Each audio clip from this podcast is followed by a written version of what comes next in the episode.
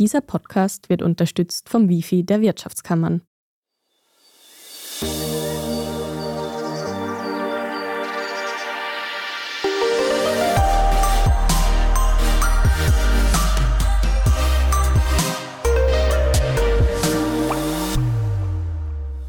Willkommen zu Besser Leben, der Standard-Podcast zum Glücklichwerden. Ich bin Martin Schauhuber. Ich bin Selina Thaler. Und heute sprechen wir über eine Art des Essens, die zumindest mal oberflächlich sehr vielversprechend und entspannt klingt, Selina.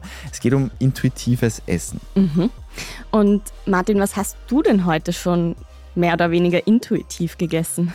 Also ich habe gefrühstückt, wir nehmen am Vormittag auf und das ist bei mir dann keine Selbstverständlichkeit, dass ich gefrühstückt habe. Heute habe ich es getan, weil ich ziemlichen Hunger gehabt habe in der Früh. So gesehen könnte man es schon auch mit, ich habe natürlich mal wieder ein paar Selbsttests gemacht. Mhm. Es war schon ein bisschen intuitiv, allerdings war die Auswahl nicht so groß an essbaren Sachen, die ich zur Verfügung hatte, die auch in den drei Minuten, die ich gehabt habe, bereit waren. Deswegen ist es ein Müsli geworden. Ja, und ich habe, es ist jetzt glaube ich eine Stunde her und vorher, wie wir uns gerade vorbereitet haben auf die Aufnahme, habe ich schon wieder ein bisschen Hunger verspürt. Weiß nicht, ob das jetzt ein gutes Zeichen ist. Aber fangen wir vielleicht einmal mit dem Grundsatz an. Was bedeutet denn intuitives Essen eigentlich? Ja, im Prinzip bedeutet das Essen nach Gefühl, also nach Bauchgefühl sozusagen. Also der Begriff stammt von zwei US-amerikanischen Diätologinnen, Elise Rash und Evelyn Tribole, die 1995 ein Buch zu diesem intuitiven Essen veröffentlicht haben. Das ist also kein neues Konzept, es hat aber in den vergangenen Jahren wieder mehr Aufmerksamkeit bekommen, vor allem auch in der Forschung. Und die Idee dahinter ist jetzt nicht einfach irgendwas zu essen, worauf man Lust hat, sondern schon auch genauer in den Körper hineinzuhören, denn der weiß meistens eh ganz gut, was er wirklich braucht. Dabei gibt es jetzt keine Regeln oder Verbote, was man nicht essen darf oder dass man maximal so und so viele Kalorien zu sich nehmen darf. Und es geht auch darum, und das ist vor allem so das Wichtigste, nur dann zu essen, wenn man wirklich Hunger hat und aufzuhören, wenn man satt ist. Weil, vielleicht kennst du das auch, wir ignorieren ganz häufig diese Körpersignale. Also gerade das Sättigungsgefühl zum Beispiel, da haben wir oft keinen Zugang dazu und essen dann über den Hunger hinaus. Und zur Vorbereitung habe ich mir ein Buch von der Ernährungspsychologin Cornelia Fichtel durchgelesen und natürlich auch noch andere Studien, aber das war sehr praxisbezogen. Und dieses Buch heißt Food Feelings, wie Emotionen bestimmen, was wir essen und ist im Verlag Kremeyer und Scheriau erschienen. Da kommt zum Beispiel auch ganz gut raus am Anfang, dass Kinder sehr gut nach diesem Hunger- und Sättigungsgefühl essen. Das heißt, die schreien, wenn sie Hunger haben und verweigern jetzt zum Beispiel den Löffel Brei, wenn sie satt sind. Und wir Erwachsenen haben das häufig eben verlernt. Wir essen dann einfach immer um zwölf zu Mittag, weil es halt immer schon so war, obwohl wir vielleicht noch gar keinen Hunger haben das mit den Kindern, das kennen, glaube ich, alle, die schon mal Kinder erlebt haben. Aber wann oder warum auch verlernen wir denn intuitiv zu essen? Das hat mehrere Gründe. Also zu welchen Lebensmitteln wir bei Hunger greifen, ist beeinflusst von Gewohnheiten, von Erziehung, von gesellschaftlichen Normen, auch von Ernährungstrends oder Werbung. Die Gewohnheiten mit den Essenszeiten zum Beispiel, die habe ich ja schon angesprochen. Das heißt, man trainiert sich irgendwann einfach so eine Essensstruktur, einen Tagesablauf an. Aber auch gerade diese mentale Ebene ist super wichtig, also so Glaubenssätze, die unser Essverhalten beeinflussen. Also viele Kinder hören zum Beispiel immer noch, dass man den Teller aufessen muss, dass man nichts übrig lassen darf, weil sonst scheint die Sonne nicht oder sowas. Oder man ist nicht brav oder nur dann bekommt man eine Nachspeise, wenn man den Teller aufisst. Das heißt, solche Sachen oder solche Verhaltensweisen knüpfen das Essen dann so wenn-dann-Beziehungen. Man spürt den Hunger dann nicht mehr so krass, wie wenn er intuitiv kommen würde, ja. Also ich erlebe das in meinem Umfeld jetzt tatsächlich ein bisschen anders, eben mit, wenn es genug hast, hörst auf. Und mich hat das am Anfang tatsächlich ein bisschen irritiert, ehrlich gesagt. Obwohl das bei mir jetzt auch nicht so krass war mit, man muss immer zusammen essen. Aber eben, dass man schon das auch so klar sagt, ja, wenn du keinen Hunger hast mehr, dann hörst auf, ist für die meisten in unserer Generation schon noch ein bisschen ungewohnt. Mhm. Außer die, die vielleicht schon etwas progressivere Eltern gehabt haben seinerzeit. Ja, aber auch zum Beispiel an Weihnachten ist es völlig klar, dass man völlert oder im Urlaub und dann hört man irgendwie oft danach, ja, jetzt muss ich wieder fasten, jetzt fange ich dann mit den Neujahrsvorsätzen an und so weiter und die Kilos müssen purzeln. Da sitzen ja ganze Industrien drauf, die das befeuern. Mhm. Also ich meine, ich bin ein großer Fan der Lebkuchenindustrie, ich will dir jetzt nicht zu schlecht reden, aber ja, ich meine eben, dass zu Weihnachten viel zu viel gegessen wird und dass dann die Diäten Anfang des Jahres sich deppert verdienen. Da gibt es ja auch wirtschaftliche Interessen dahinter. Mhm. Aber weil du jetzt gerade Diät oder Verzicht ansprichst, dieses alles muss aufgegessen werden, was am Teller liegt, kommt ja auch aus einer Zeit, wo es nicht so viele Lebensmittel gab. Das heißt, es gab auch einen Grund damals zumindest ja, ja. zu sagen, okay,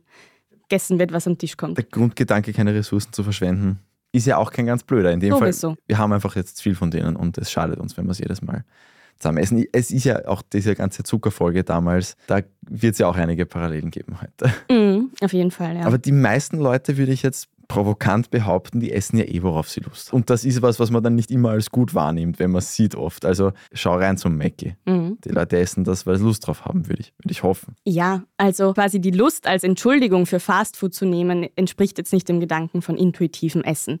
Also das soll jetzt keine Erlaubnis sein, einfach jeden Tag Fastfood zu essen, aber gleichzeitig auch kein Verbot. Denn worum geht's? Aus der Psychologie wissen wir, dass wir uns mit solchen Verboten nichts Gutes tun. Das heißt, wenn wir jetzt uns die Schokolade verwehren, dann wird der Reiz des Verbotenen immer größer. Das heißt, die Schokolade wird immer reizvoller und wir wollen sie unbedingt.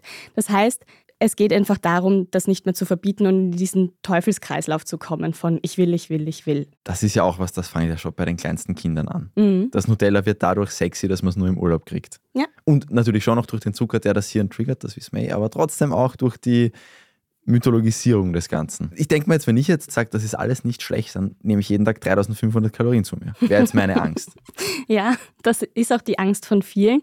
Aber es geht auch immer ein bisschen darum, dass man dann gar nicht mehr so die Lust verspürt danach. Wir hatten das eh auch schon immer wieder, dass oft, wenn man so ein Stück Schokolade ganz bewusst genießt, In der ersten Folge, glaube ich. Ja, eben, in der ersten gut, Folge. ein bisschen was anderes. Ja, aber dass dann einfach auch der Geschmack schon so gesättigt Mhm. ist und dass man einfach genug hat. Und eben, wenn man jetzt sagt, ich bin intuitive Esserin, wie geht man jetzt damit um? Man ist auf einer Geburtstagsparty und verbietet sich nicht ein Stück vom Geburtstagskuchen. Man schlingt aber auch nicht gleich zwei Stück hintereinander runter. Ich fühle mich so ertappt. Ich war am Samstag auf einer Geburtstagsfeier. Ich habe genau das gemacht. Ich verstehe es. Ich mag auch Süßigkeiten sehr, sehr gerne.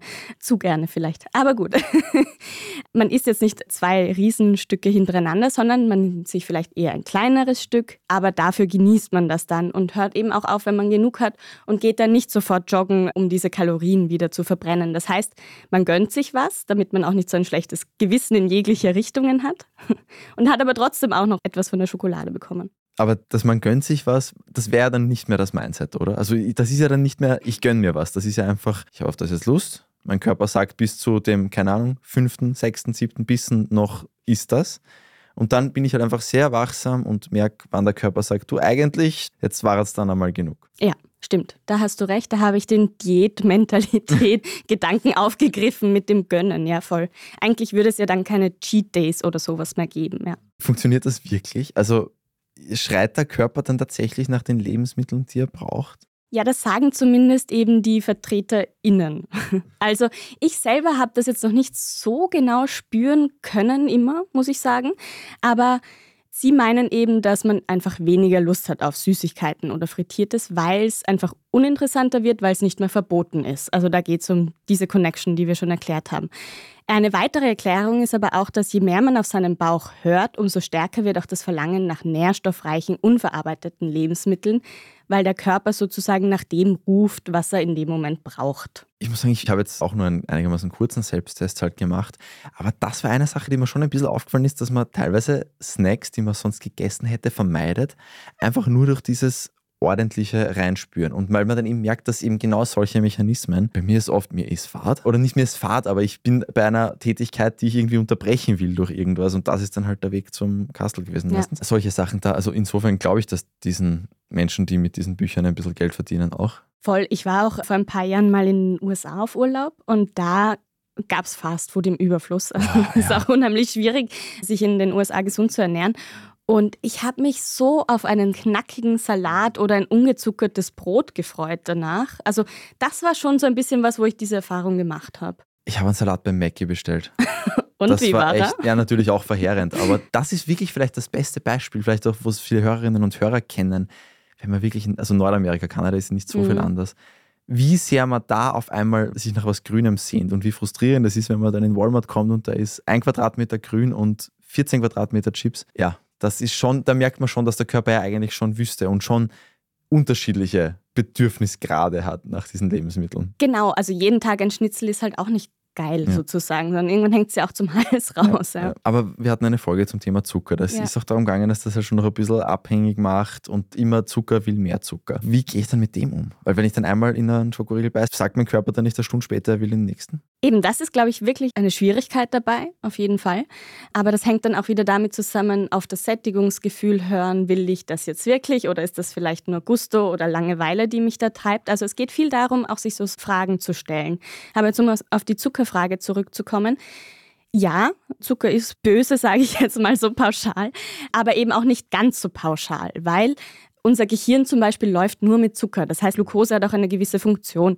Wenn es jetzt nach diesem Intuitiv-Essenskonzept geht, dann gilt es auch eine andere Einstellung zu Lebensmitteln zu gewinnen. Also die jetzt nicht mehr kategorisch als gut oder schlecht abzustempeln, sondern ja, sich das ein bisschen differenzierter auch anzuschauen, weil gerade dieses Gut und Böse entspricht eigentlich mehr diesen Diäten, die halt immer die Mentalität haben, das darfst du essen und das nicht, das ist gut, das ist böse. Das intuitive Essen, das wird ja oft, also auch in meinem Instagram, dass das nur begrenzt mitkriegt, diese Bubble, wird ja trotzdem oft auch so als Anti-Diät verkauft. Trotzdem, gerade auf Instagram ist das die Antidiät zum Abnehmen, mhm. mit Verlaub, in den allermeisten Fällen, weil ja, das ist halt das, was am meisten gesucht wird wahrscheinlich. Wo liegt da jetzt die Wahrheit? Ja, also intuitives Essen ist keine Diät. Das ist auch nie als Diät konzipiert worden. Aber ja, es wurde von Anfang an auch missinterpretiert. Also auf Deutsch heißt dieses Buch, was ich da ganz am Anfang angemerkt habe, intuitiv abnehmen. Also das ist schon ganz anders gewordet. Und auch eben auf Instagram wird da total viel Schindluder betrieben mit so Essenstrainings und Workshops und so, die aber immer auf dieses Abnehmen abzielen. Und das hat eigentlich nichts mit diesem eigentlichen Gedanken zu tun, ja. Weiß man, was intuitives Essen in der Praxis mit dem Körpergewicht macht? Weil natürlich, es geht nicht ums Abnehmen, aber trotzdem weiß ich, dass sich jetzt jede und jeder die Frage stellt. Mhm. Ja, gute Frage, muss auch auf jeden Fall beantwortet werden. Also der Grundgedanke ist, dass jeder Körper ein Sollgewicht hat. Vielleicht kennst du das von dir, dass man eigentlich immer so ein bisschen schwankt, aber mehr oder weniger um das gleiche Gewicht herum. Ja, aber ich kenne auch Leute, die konstant in eine Richtung nach oben gehen. Sehr unschwankend. ja, voll. Das ist auch eine gute Frage. Nämlich beim intuitiven Essen ist die Idee, dass jeder Körper so ein natürliches Sollgewicht hat. Wie wissenschaftlich das jetzt wirklich runterzubrechen oder auf den Boden zu bringen ist, weiß ich jetzt nicht. Ist wahrscheinlich unmöglich zu erforschen. Wie ja, operationalisierst du das? Aber was man herausfinden konnte, ist, dass die Versuchspersonen, die sich intuitiv ernährt haben, ihr Gewicht halten konnten oder gar abnehmen. Aber jetzt nicht zwingend, weil man jetzt viel, viel weniger isst, sondern weil man sich eher damit auseinandersetzt, wie viel man von was isst oder wann auch. Und durch so ein erhöhtes Bewusstsein verzichtet man vielleicht auch eher auf unnötige Kalorien, wie jetzt zum Beispiel den Schokoriegel am Nachmittag oder dass man irgendwie noch Erdnüsse vorm Abendessen isst und dann quasi eh schon voll viel Kalorien zu sich genommen hat. Und man kann ja bei so Studien davon ausgehen, dass die Menschen da wirklich, wirklich intuitiv gegessen haben und nicht nur mehr auf ihre Ernährung geachtet haben mit dem Ziel, weniger zu essen, sondern dass sie das wirklich durchzogen haben, oder? Dass sie eben wirklich wie eben das sagt, eben ohne das ist gut, das ist böse, mhm. einfach gegessen haben, wann und wie es ihnen ihr Körper gesagt hat. Ja, also bei diesen Studien werden auch immer quasi Kontrollgruppen auch gemacht und Ernährungstagebücher. Also ja, das ist schon so. Aber die Studien sind relativ klein jetzt, was die Stichprobe angeht. Ich zitiere dann eh noch ein paar. Was ich mir da gedacht habe, wie du mir das Thema gesagt hast, kann ich es mir leisten, intuitiv zu essen, wenn ich manchmal wenig und manchmal sehr viel Sport mache? Weil ich glaube, dass ich da intuitiv total überschießen würde, aber das liegt vielleicht auch daran, dass ich eben nicht intuitiv esse eigentlich, sondern einfach diesen ersten Impuls total zulasse, weil ich mir denke, boah, jetzt habe ich Sport gemacht, jetzt brauche ich Essen, dann aber nicht die Bremse ziehe, wenn es eigentlich so weit wäre. Oder von mir kenne ich das, dass ich dann eben oft dieses Gefühl habe, ich muss jetzt was kompensieren zum Beispiel, mhm. was ja auch nicht gesund ist. Und die BefürworterInnen betonen, dass es mit der Methode sogar leichter wird, wieder Sport zu machen. Wieso? Sie gehen davon aus, dass uns Diäten eben nicht nur die Freude am Essen nehmen, sondern auch am Sport. Eben weil das immer so dieses Du musst, du musst, du musst. Es wird Teil der Gleichung. Alles ist eine Kaloriengleichung. Genau. Und, und ja. die Bewegung hat nur mehr den Zweck, eben Kalorien zu verbrennen. Und das schiebt den Sport eben auch in so eine negative Richtung. Man muss sich aufraffen, man strampelt sich ab. Irgendwie, wir kennen diese ganzen negativen Begriffe auch. Und es geht also auch darum, wieder den Sport als etwas zu betrachten, das wichtig ist für unsere Gesundheit und unsere Psyche und auch ja, eine Möglichkeit, um Anspannung zu vertreiben und um Glückshormone auszuschütten. Die Franziska hat ja sehr viele Sportfolgen gemacht in den letzten Monaten und ich habe da glaube ich, einige Male gesagt, es zahlt sich halt einfach aus, was zu finden, das einem Spaß macht. Das macht es dann, glaube ich, noch ein bisschen leichter, den Sport aus dieser Ich mache Sport, um mehr essen zu dürfen, Ecke rauszukriegen und den Sport um des Sportwillens mhm. zu machen. Voll. Zurück jetzt zum intuitiven Essen.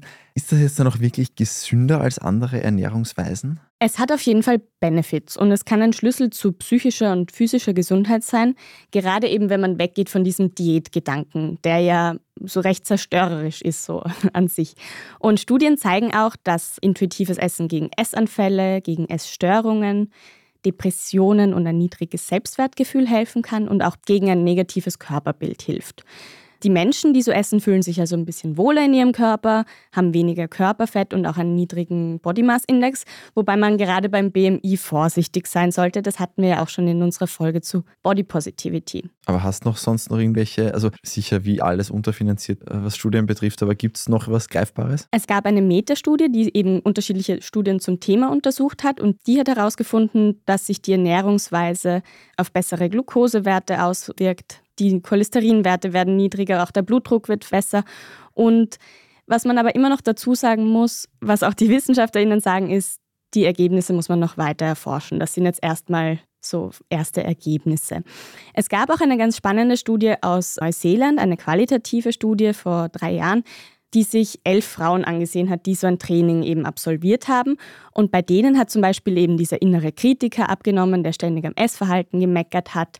Auch der Fokus des Essens hat sich mehr auf den gesundheitlichen Aspekt für den Körper eben verlagert und nicht mehr auf dieses Schönheitsideal, wie muss mein Körper aussehen. Es geht also auch um einen gewissen psychischen Aspekt und eine Selbstfürsorge, also sich selber etwas Gutes zu tun, das, was man quasi in sich einführt im Sinne von Lebensmittel, dass das auch quasi etwas wie ein guter Benzin oder ein Diesel für ein Auto. Du kannst auch nicht das Falsche tanken, weil sonst fährt das Auto nicht mehr. Das heißt, sich selber wieder so ein bisschen mehr Gutes zu tun. Wir machen jetzt eine kurze Werbepause. Bitte nicht gleich reflexhaft einen Snack holen, sondern in sich hineinhören, hat man wirklich Hunger. Und dann geht es gleich weiter.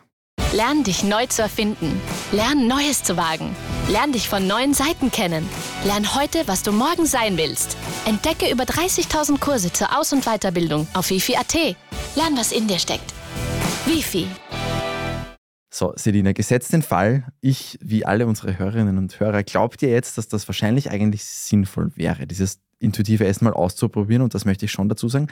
Es ist was sehr Niederschwelliges. Man mhm. kann das einfach einmal eine Woche ausprobieren und schauen, wie es einem damit geht. Wie würde ich so eine Umstellung angehen? Also ist das kompletter radikale Schnitt und vielleicht auch noch ein bisschen mehr im Detail, wie funktioniert das dann wirklich? Weil es ist ja wahrscheinlich doch ein bisschen komplexer als ist das, wonach dein Körper sich sehnt. Ja, also auf jeden Fall nicht mit dem Ziel reingehen, abzunehmen. Ich glaube, das haben wir jetzt ausreichend geklärt.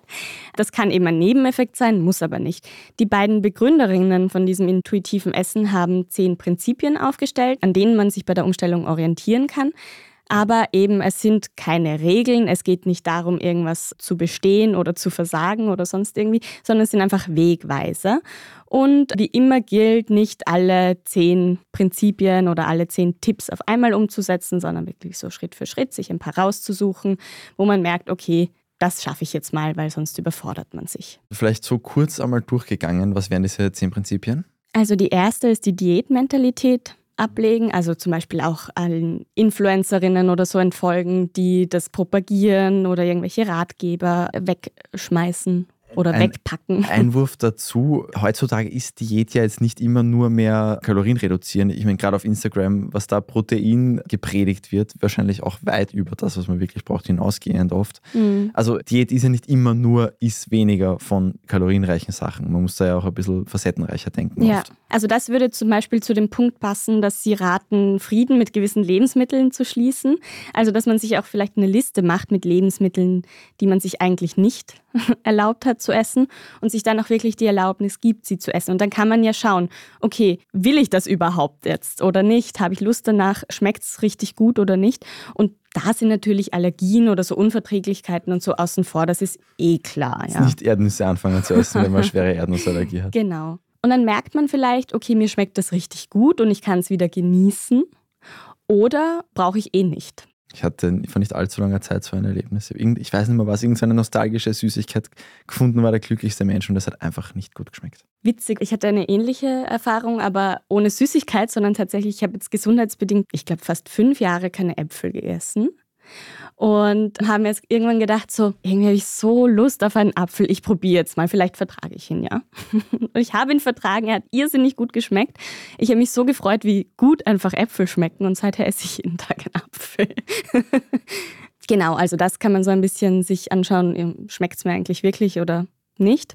Dann wichtig ist auch den Hunger zu erkennen. Also da schauen wir uns dann eh noch ein bisschen genauer an. Das hast du ja auch ein bisschen beobachtet. Wie fühlt sich Hunger eigentlich an? Und dann geht es eben auch zum Beispiel noch darum, die Lebensmittelpolizei herauszufordern. So nennen die beiden Autorinnen das. Das ist das, was wir schon angesprochen haben mit Essen als gut oder böse zu labeln. Also Gemüse ist gut, Kuchen ist automatisch schlecht. Genau, dann ist es auch immer noch hilfreich, sich mit der Zufriedenheit auseinanderzusetzen. Also wie sieht eigentlich ein Gericht aus, das mich zufriedenstellt? Oder in welchem Setting esse ich das eigentlich? Esse ich das mit meinem Partner, meiner Partnerin, mit Eltern, Freunden, wie auch immer? Also auch auf den Körper hören und sich so ein bisschen zu überlegen, wie geht es mir, wenn ich das gegessen habe. Genau, wie geht es mir, wenn ich das gegessen habe, ist auch schon der sechste Punkt, nämlich die Sättigung fühlen, also etwas, was uns unheimlich schwierig fällt oft. Genau, also da nochmal auf den Bauch zu hören. Das ist auch was, was wir uns dann nochmal anschauen werden, genau. Diese Sache Hunger und Sättigung irgendwie bewusster erleben und erkennen lernen, das war für mich das total Zentrale bei meinem Selbsttest. Vielleicht auch, weil das genau, Sättigungsding ist halt genau das, was ich überhaupt, das habe ich einfach nicht gelernt. Mhm. Also es wurde schon versucht, mir beizubringen, aber ich habe es nicht gelernt. Ich esse einfach, bis nichts mehr da ist. Ja. Und da hilft es halt auch, sich wirklich Zeit und Ruhe zu nehmen und wirklich so ein bisschen achtsamer zu essen, langsamer zu essen und da wirklich mehr hinzuspüren. Oder das hilft oft, wenn man sich die Zeit nimmt, ja. Okay, so das waren jetzt sechs Punkte. Was sind die letzten vier Gebote? Ja, also das erste von den letzten vieren wäre, nicht die Gefühle runterzuschlucken. Also im Sinne von Essen, also auch Frustessen, sondern also wir kennen das, weiß nicht, wie man es in Sitcoms immer hat, diesen Vanilleeistiegel bei Liebeskummer, das ist so der Klassiker. Aber ja, wir essen oft aus Langeweile oder es gibt unheimlich viele Gründe, warum wir essen, obwohl oh, wir keinen ja. Hunger haben. Also das auch nochmal so ein bisschen zu hinterfragen. Auch den Körper zu respektieren, also, dass man dankbar dafür ist, dass er an jeden Tag durch den Tag trägt oder durch die Welt trägt und auch eben sich selber zu akzeptieren, Körper nicht zu kommentieren und zu bewerten. Genau, dann den Sport, den hatten wir eh auch schon, also dass man das immer mit Sport kombiniert, weil gesunde Ernährung und Sport, das ist einfach so das Credo. Und hatten wir auch wirklich, also wer sich dazu mehr informieren will, wir hatten jetzt sehr, sehr viele Folgen dazu auch sehr überzeugende Folgen. Also es ist halt schon einfach sehr gut, wenn man Sport macht. Das hat einen Grund, warum der die Position hat, die er hat. Mhm. Und dann geht es noch so ein bisschen darum, eben die Gesundheit zu ehren, wobei das ist vielleicht auch ein bisschen Budget übersetzt jetzt. Aber es geht im Prinzip darum, sich ein Gemüse zu suchen und dafür ein neues Rezept zu finden. Also dass dieses Gemüse in den Vordergrund rückt, dass man auch lernt, okay, man kann Gemüse auch gut zubereiten. Das hatten wir eh auch ein bisschen in unserer Veganismus-Folge. Ja, und auch seid ihr auch in einer anderen Folge zum Thema richtig ernähren. Mhm, Einfach, stimmt. Ja. Das haben wir tatsächlich, das war vielleicht mein erster Schritt zum intuitiven Essen, diese Folge damals, weil seither schaue ich zumindest nicht intuitiv, aber es geht zumindest ein bisschen in die richtige Richtung, weil ich seither mehr drauf schaue, was will ich zu mir nehmen und nicht, was will ich nicht zu mir nehmen. Mhm. Was einfach dazu führt, dass ich wesentlich mehr Grünes esse. Und ich rede jetzt nicht von den Gummifröschen. Gummifrösche übrigens auch ganz große Enttäuschung. Ganz große Enttäuschung. Wenn man die zehn Jahre nicht gegessen hat, probiert es das gar nicht. Die schmecken anders als früher. Aber vielleicht ist das das Problem. Tatsächlich, okay. ich habe mir das auch schon gedacht. Und vielleicht sie sind kleiner. Ja, ja, ja, da weiß ich dann nie, war ich kleiner oder sind das die Dinger kleiner? Stimmt. Gut. Aber das Wichtigste, mein Körper sagt mir oft, Martin, du hast Hunger. Mhm. Eben, ich habe vor eineinhalb Stunden gefrühstückt, vor der Folge hat er mir schon wieder gesagt, du isst was. Woher weiß ich, dass das Hunger ist? Ja, unheimlich gute Frage. Also Hunger entsteht langsam so ist so ein bisschen ein flaues Gefühl in der Magengegend. Der schleicht sich so an, man hat vielleicht schon ein bisschen Hunger, aber wirklich was essen will man vielleicht erst in einer halben Stunde. Also vielleicht war das dieser erste Hunger, der bei dir jetzt da aufgekeimt ist. Und oft dauert das ein bisschen, bis wir so sagen, jetzt haben wir richtig Hunger, weil da geht es um Botenstoffe im Körper und so weiter. Aber eigentlich geht es darum, evolutionär gesehen, so, und jetzt hast du ungefähr eine halbe Stunde Zeit, dir was zu essen zu organisieren. Also es gibt da immer so einen Punkt, wo es um diese Essensbeschaffung geht und da wächst dann auch der Hunger. Also kennst du dann vielleicht, du gehst, denkst, ah, jetzt mache ich Mittagspause, holst dir was zu essen und irgendwie lacht dich plötzlich alles an oder so. Ja? Das heißt, je stärker der Hunger, desto deutlicher meldet er sich dann auch im Magen mit Gluckern und Knurren, das kennen wir, glaube ich, auch. Auch die Gedanken kreisen immer mehr ums Essen. Auch der Stoffwechsel wird langsamer, wir werden antriebslos, wenn wir Hunger haben. Manche werden auch hangry. Ich bin zum Beispiel eine von diesen Personen oder eben so gereizt, ja. Du hast mir die Frage geschickt, auch wenn du glaubst, Hunger zu haben, mhm. sei mal aufmerksam. Und bist du gelangweilt? Fragezeichen. Hast du vielleicht nur Durst? Und das fand ich spannend, weil das ist, das habe ich mitgenommen aus der Trinken-Folge, dass tatsächlich manchmal einfach nur der Glaube, Hunger zu haben, einfach die Tatsache ist, zu wenig getrunken mhm. zu haben. Das waren jetzt viele Partizipien. Ich glaube, der Satz hat trotzdem gestimmt. Ja. Und das habe ich mir tatsächlich von damals mitgenommen und immer wieder tatsächlich auch angewendet. Mhm. Aber es war trotzdem sehr spannend, jetzt noch einmal öfters einmal wirklich dieses vermeintliche Hungergefühl zu hinterfragen. Und oft auch drauf zu kommen, das ist eben in meinem Fall oft einfach so der Wunsch, etwas zu unterbrechen. Manchmal schon auch einfach Gewohnheit. Mhm. Ganz massiv habe ich es, wenn ich einen Kaffee trinke, der tatsächlich aus echter Müdigkeit geboren wird. Nur wenn dann der Kaffee vor mir steht, dann kommt ganz massiv die Einbildung und eben nicht nur dieses Gewohnheitsding. Nicht nur die Gewohnheit, ich esse zum Kaffee was, sondern wirklich auch dieser Fake-Hunger. Mhm. Dieses komische Gefühl, dass ich im ersten Moment einmal als Hunger interpretiert hätte, jetzt aber draufgekommen bin, na, eigentlich nicht. Und dann habe ich mir auch wirklich viele kleine Mahlzeiten gespart. Ja, oder schon allein das Unterscheiden zwischen, habe ich jetzt einen kleinen Snackhunger oder habe ich wirklich einen Mittagessen, was gekochtes, warmes oder habe ich auf sowas Hunger, genau. Oder ist es schon ein riesiges Loch im Bauch oder nicht? Also da kann man schon auch noch so Nuancen lernen. Ich glaube, man muss wirklich ja. lernen, das wieder zu spüren, ja. Ich habe auch gemerkt, dass da noch viel Luft nach oben ist, mhm. was das Befassen damit betrifft. Und wie ja. ging es dir mit dem Sättigungsgefühl? Das habe ich wieder nicht hingekriegt. Oder deutlich schlechter hingekriegt, weil ich einfach oft erst, weil ich sehr schnell esse, was generell mein größtes Problem ist, das ist einfach nicht gesund, das weiß ich. Man sollte langsamer essen, als ich tue, das ist wissenschaftlich erwiesen. Deswegen nenne ich das auch Problem. Nicht wegen der Menge, die ich dann esse, sondern auch wegen dem Tempo. Und das Problem ist, dass ich dann oft erst zu spät erst einen Moment habe, wo ich mir denke, Moment einmal, Martin, Moment, hoch einmal rein, mhm. weil ich da eh schon drüber bin. Ja, du hattest am Anfang gesagt, dass du eben damit vor allem Schwierigkeiten hattest. Ja, ja, nein. Und ich kenne das auch von mir. Also ich finde es viel schwieriger, die Sättigung wahrzunehmen als den Hunger. Und eben da kann man sich wirklich auch mal eine Pause wirklich nehmen während dem Essen oder zwei und wirklich so in sich hineinspüren. Habe ich jetzt noch Hunger? Oder brauche ich wirklich noch einen Nachschlag? Man kann auch immer die Gabel und das Messer absetzen dann gewinnt man auch Zeit wieder zum Spüren. Es gibt eine Sache, die mir beweist, dass das selbst wirklich der sättigungsunfähigste Mensch kann, und zwar, wenn es zu wenig Essen gibt. Dann esse ich zwar trotzdem schneller, aber ich warte dann halt trotzdem länger, weil ich schauen muss, wie viel essen die anderen, wie oft. Also ich will halt nicht der sein, der das letzte nimmt oder der dann mehr isst als die anderen. Und dann eben abwarten, schauen, wie viel Hunger haben die anderen. Und da esse ich dann oft genug auch weniger, weil da ist dann das Sättigungsgefühl irgendwann offensichtlich genug. Wenn ich jetzt mhm. zehn Minuten da nichts gegessen habe, dann spürt das selbst ich dann irgendwann Moment. Eigentlich jetzt gereicht. Ja, voll spannend. Und etwas, was auch so was ist, was ich jetzt bei mir beobachtet habe, ist, dass mit der Sättigung auch dieser gute Geschmack oft so ein bisschen weggeht, also auch gesättigt ist. Hat jetzt kompliziert geklungen, aber oft ist es so, wenn wir etwas essen und dann ein, zwei Bissen nehmen, dann ist es am Anfang so richtig gut. Aber beim zehnten Bissen ist es halt auch nicht mehr so overwhelming wie am Anfang. Das heißt, es nimmt dann einfach so ab und je satter du bist, desto weniger schmeckt es dir. Ich kenne das zum Beispiel vom Bier. Ich kann ja, ein total. Bier trinken ja. und dann bin ich ja. gesättigt, dann schmeckt es mir auch einfach nicht mehr. Ja. Mir geht es auch so, nur teilweise finde ich den letzten Bissen dann extrem gut leider auch ganz oft bei Süßigkeiten. Mhm. Deswegen mache ich es auch oft so, dass ich mir nur einen halben Keks nehme und dann eh fünfmal einen halben Keks nehme. aber trotzdem, irgendwie der letzte Bissen ist irgendwie immer der beste. Aber vielleicht ist das auch so ein Trick, den man aushebeln könnte, wenn man es noch ein bisschen bewusster beachtet. Mhm. Hast du noch irgendwas gemerkt, beobachtet bei dir? Also das Hauptding war echt, ja, na schon, dass halt auch ein bisschen, das wahrscheinlich lohnenswert wäre, mehr verschiedene Sachen auf Lager zu haben. Mhm. Also einfach, es ist dann nett, wenn man dann teilweise Gusto auf ein bisschen was anderes hätte, aber wenn man jedes Mal zum Supermarkt muss dafür, ist das doch eine Hürde. Ja. Und ich glaube auch, dass man vielleicht auf andere Sachen Lust kriegen würde, wenn sie schon da wären. Mhm, das hilft sicher. Meine Gelüste waren dann halt doch eher in dieselben Richtungen, grob gesagt, wie ich halt sonst esse, weil das ist halt das, was da ist. Es hilft auch, eine große Palette eben an Snacks oder Lebensmitteln zu Hause zu haben, um eben auch unterschiedliche Nährstoffe abzudecken, die der Körper braucht und nach denen er möglicherweise schreien kann. Und ich habe dann eben, wie ich mich mit dem jetzt auch ein bisschen befasst habe, es sind mir dann teilweise schon Okkasionen aufgefallen, wo ich das einfach schon irgendwie ein bisschen gemacht habe. Mhm. Zum Beispiel, ich habe mir angewöhnt, weil es einfach gescheit ist, zwei Paranüsse pro Tag zu essen, weil einzige Selenquelle und so. Ja. Und wenn ich es nicht mache, fehlen es mir schon ein bisschen. mhm. Und ich glaube jetzt einfach mal, dass das wirklich einfach das richtige Ausmaß ist. Aber einfach nur, weil ich weiß, sie sind da, kriege ich dann auch irgendwie ein bisschen die Lust drauf.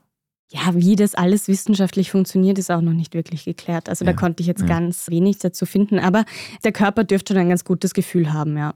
Kriege ich überhaupt noch Heißhungerattacken, wenn ich intuitiv esse? Und was, wenn ich eine kriege? Mhm. Also sie werden vermutlich weniger. Ich gehe gleich darauf ein, warum. Und das hat vor allem damit zu tun, wieso eigentlich Heißhungerattacken entstehen. Nämlich, wenn uns wichtige Nährstoffe wie zum Beispiel Fette, Kohlehydrate oder Eiweiß fehlen, weil wir zu wenig überhaupt gegessen haben oder zu unregelmäßig oder zu einseitig. Das heißt, unserem Körper fehlt etwas und er holt sich dann zurück. Sehr, sehr dringend. sehr, sehr ähm, gnadenlos. genau. Also es kann auch schon sein, dass man eben aufs Mittagessen verzichtet in der Arbeit. Das ist, glaube ich, so ein Klassiker. Also dann vergeht irgendwann ja. der Hunger, dann kommt man nach Hause und man hat irrsinnig Hunger und kriegt auch oft dann so eine Heißhungerattacke und sucht sich dann im Prinzip alles nur, um irgendwie schnell den Hunger zu stillen. Also das ist auch oft etwas, was man mit Diäten in Verbindung bringt, eben weil man so lange verzichtet, dass man dann irgendwann sehr dringend sehr viel essen muss, genau, und eigentlich mehr isst, als man will. Wenn man immer intuitiv gegessen hätte, würde es zu dem ja gar nicht erst kommen. Genau, ja. Also weil man auch schon irgendwie vielfältiger isst. Oder spannend. auch dann isst, wenn man Hunger hat, ja. Mir ist es gerade in den Sinn gekommen, boah, das schlägt sich aber alles mit dem Fasten, mit dem Intervallfasten das ja total ja, super ist, wie stimmt, wir wissen. Ja. Das war mein erster Gedanke. Aber ich habe mich dann erinnert, eigentlich auch irgendwie nicht so. Also, das ist vielleicht ein Sonderfall, ich weiß nicht, aber das ist dann teilweise auch gar nicht so gewesen nach der 15. Stunde, dass ich jetzt unbedingt so dringend essen hätte wollen, weil ich eh gewusst habe, ich mache das jetzt 16 Stunden. Mhm. Und mein Körper hat dann irgendwie auch schon gewusst, ab wann es was gibt und auch dieses Bedürfnis, also das war ein anderes Hungergefühl. Es war dann schon ein leere Gefühl. Genau, das ja. ist vielleicht die richtige Bezeichnung. Es war ein leere Gefühl, was auch Geräusche mit einschließt. Aber es war nicht zwingend ein Hungergefühl. Mhm. Aber vielleicht überinterpretiere ich da meine Erinnerung. Naja, aber auch nicht so Heißhunger. Also ich kenne genau, das zum nein. Beispiel, wenn ich vom ja. Büro heimkomme und mir was kochen will, eben, dann esse ich diese Nüsse, weil ich weiß, boah, ich habe jetzt so Hunger, mir wird schon schlecht beim Kochen. Also hm? ja, ja. deshalb esse ich jetzt was, weil ich so Heißhunger habe, weil mir einfach die Kraft fehlt. So, das ist dieser Heißhunger. Also der entsteht, weil wir einen Mangel haben. Ja, der Körper braucht gerade Energie. Anders ist das beim Essdrang. Den kennen wir zum Beispiel, wenn wir fernschauen und es läuft Werbung für Schokolade und plötzlich brauchen wir auch genau diese eine Schokolade. Auch wenn wir schon genug gegessen haben. Das heißt, das Verlangen vor dem inneren Auge, man sieht die Schokolade, es kommt so ein Gusto auf. Das ist was ganz anderes wie dieser Heißhunger. Essdrang hast du das mhm. genannt. Ja, klingt ein bisschen kompliziert, aber das ist zum Beispiel auch, ist auch so ein bisschen emotional. So Kino mhm. und Popcorn, das mhm. muss einfach zusammen sein. Genau. Okay, aber Essdrang ist ja explizit kein Hunger. Das ist ja genau eines dieser, also ein klassischerweise ein Gefühl, das dann gern sich als Hunger verkauft, wenn man nicht intuitiv oder nicht reinhört. Ganz genau. Also eben dieses, ich will jetzt unbedingt einen Mannerschnitt, aber eine, ja, es bleibt genau. dann eben nicht bei dieser einen, sondern es wird die ganze Packung gegessen. Und das ist so klassisch für diesen Essdrang, dass man so über isst und sich nicht mehr zügeln kann. Und da helfen dann diese Achtsamkeitsübungen auch dass man sich wirklich auch ein bisschen, dass man auch in Distanz geht zu seinem Verhalten, das nochmal reflektiert, okay, warum mache ich das gerade? Eben weil mich eine Werbung beeinflusst hat zum Beispiel. Daraus kann man auch schon lernen, mit diesem Essensdrang auch ein bisschen umzugehen, ja. Was auch noch Hoffnung gibt, ist, dieses Verlangen geht eigentlich relativ schnell vorbei. Ja, wenn die Chips-Werbung kommt. genau, aber wenn diese Welle jetzt mal so anrollt und dann ist sie irgendwann so groß, dass sie bricht. Also ich finde, es braucht so fünf Minuten ungefähr, auf jeden Fall, dass man das wieder vergisst, diesen Guster. Ich bin, ich, naja, das Problem ist, ich, ich stehe jetzt ratlos da, weil bei mir dort zehn Sekunden, weil das ist der Weg von der Couch bis zum Kastel. Aber ich glaube, das ist nicht unbedingt das, das im Sinn des intuitiven Essens, das so zu bearbeiten. Na, aber eben einfach auch in sich hineinzuhören und vielleicht Kekse. Ja, gut, wenn du jetzt gerade einen Keks willst. Nein, nein, und wenn, dann würde ich vielleicht einen wollen und nicht das, was dann passiert. Ja. Also, du hast jetzt schon das emotionale Essen angesprochen, das vielleicht dann noch ein bisschen schwieriger ins intuitive Essen umzuwandeln sein könnte, könnte ich mir vorstellen, mhm. weil es ja für viele auch irgend so ein Anker dann ist. Wie geht man damit dann um? Ja, also grundsätzlich sind jetzt Emotionen und Essen zusammen nichts Schlechtes. Einfach auch, weil Essen Glückshormone ausschüttet und so weiter und so fort. Aber Essen als Reaktion auf ein bestimmtes Gefühl, wie jetzt zum Beispiel dieses Frustessen, das ist jetzt nicht ratsam, sagen wir so. Das kennen wir ja dann auch, dass wir Dinge essen, die wir tröstend finden. Also es gibt ja schon den Begriff Comfort mhm. Foods, also um eben so ein Wohlbefinden herbeizuführen. Aber eigentlich setzt man sich jetzt nicht mit der Ursache auseinander, um irgendwie an diesem Gefühl was zu ändern, sondern ist halt sowas, ja, wie so ein schreiendes Baby, das man halt irgendwie mit Gummibärchen still setzt sozusagen. Also ja, ist halt nur ein kurzfristiges Mittel, um jetzt ein gutes Gefühl zu bekommen. Und das ist auch oft so bei Stress, dass wir dann zu emotionalem Essen tendieren, weil einfach der Körper den Befehl sendet, gib mir Energie. Und zwar haben wir dann eben Gusto auf so ganz energiereiche Snacks. Ich finde es auch total spannend, dass manche Menschen da eigentlich größtenteils völlig. Ich glaube, es gibt Hörerinnen und Hörer, die wahrscheinlich seit 20 Minuten abgeschalten haben, weil das alles für mhm. sie komplett fremd ist. Ich kenne tatsächlich nur Frauen, die das schaffen. Mir fällt jetzt kein Mann ein, ehrlich gesagt. Aber ich habe doch ein paar Bekannte und Freundinnen, die das von Natur aus einfach alles so total schaffen. Die essen auch nicht aus Frust. Die essen dann wann sie wollen, wie viel sie wollen. Was ungewöhnlich ist natürlich, weil im Restaurant ist das komisch, mhm. wenn dann alle halt anders essen. Aber, ja. aber es gibt ja Menschen, die das wirklich von Natur aus einfach intuitiv können, die das wahrscheinlich nie abgecoacht bekommen haben von Kindergartenessen, von den Eltern, von den Schuljausen, Uhrzeiten. Mhm. Fällt gerade auf, wie ja. sehr das bekämpft wird eigentlich ja. in unserer Kindheit. Voll, schon. also es geht wirklich schon im Kindergarten los eigentlich. Oder vielleicht auch schon bei den Großeltern, die eben so mit. Ja, die, die, ja wenn du in der Nachkriegszeit aufgewachsen bist, ich verstehe jeden, der sagt, isst einen Teller ja. auf Kind.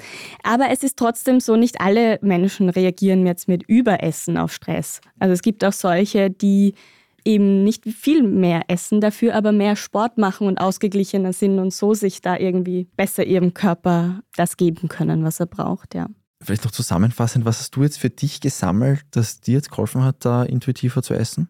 Ja, also schon wirklich sich auf diesen Hunger zu konzentrieren und zu sagen, okay, habe ich jetzt wirklich Hunger, ist es Durst und wann bin ich satt? Also das mit den Pausen während dem Essen. Mir hilft total langsam essen. Also da merke ich dann auch schon, okay, die anderen sind schon irgendwie beim zweiten Teller, brauche ich jetzt noch einen? Also nicht, dass ich jetzt mich immer vergleiche beim Essen, aber ich finde, das hilft schon, auch quasi mehr zu kochen und weniger Fertigprodukte zu nehmen, dass man auch nicht so viel Fett, Salz und so Sachen hat, die einen eigentlich nur so kurzfristig irgendwie Energie geben. Das ist ja schon noch ein Punkt. Es gibt ja schon Nahrungsmittel, die einem das Ganze leichter machen. Das ist ja nicht mhm. so ein, mhm. entweder ich esse es intuitiv oder nicht. Es gibt ja teilweise ist leichter, teilweise ist schwieriger. Und eben, da sind wir wieder beim Zucker. Du hast mir ja auch ein anderer Selbsttest war, unterschiedliche Frühstücke auszuprobieren. Mhm. Vielleicht das ganz kurz noch. Es macht natürlich einen riesen Unterschied, ob man eben sowas, dieses langkettige Kohlehydrate, geschichte ja. eben Haferflocken frühstückt. Und ich hatte mal drei Monate, ich weiß nicht, warum ich es mal aufgehört habe, aber jeden Tag Overnight Oats gefrühstückt. Fantastisch. Ja, da hast du bis um halb eins keinen Hunger. Voll. Da hast du nämlich nicht einmal diesen Fake-Hunger, den dir dein Körper vorspielt, weil halt, keine Ahnung, es ist gerade wer mit am Keks vorbeigegangen. Mhm. Ja, und eben das Gegenstück war das Marmeladensemmel. Da wundere ich mich auch nicht, puff. wenn ich dann wieder Hunger habe nach ja, einer Stunde. Ja. Voll. Das geht mir genauso, ja. Eben, also da auch vielleicht so ein Ernährungstagebuch führen und schauen, okay, was habe ich gegessen, was hat mir gut getan, was vielleicht weniger. So kriegt man auch ein bisschen ein Gespür dafür.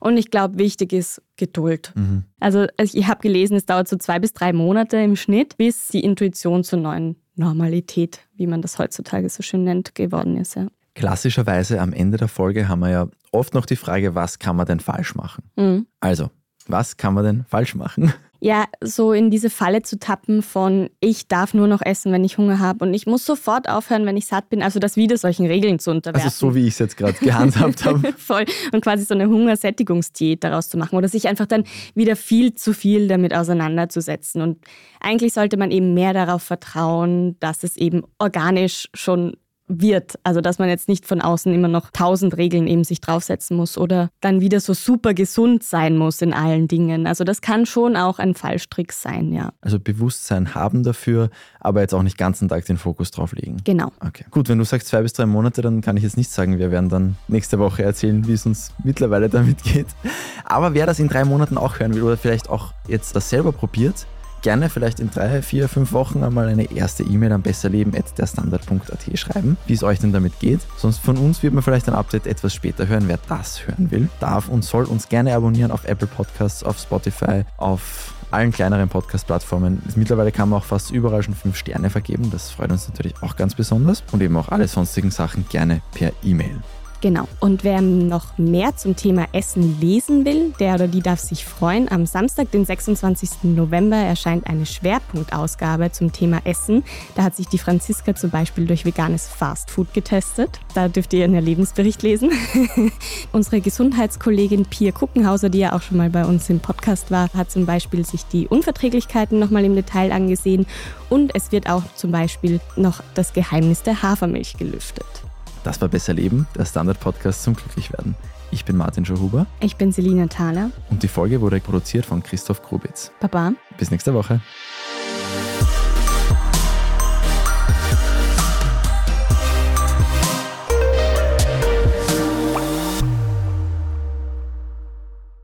Lern dich neu zu erfinden. Lern Neues zu wagen. Lern dich von neuen Seiten kennen. Lern heute, was du morgen sein willst. Entdecke über 30.000 Kurse zur Aus- und Weiterbildung auf wifi.at. Lern, was in dir steckt. Wifi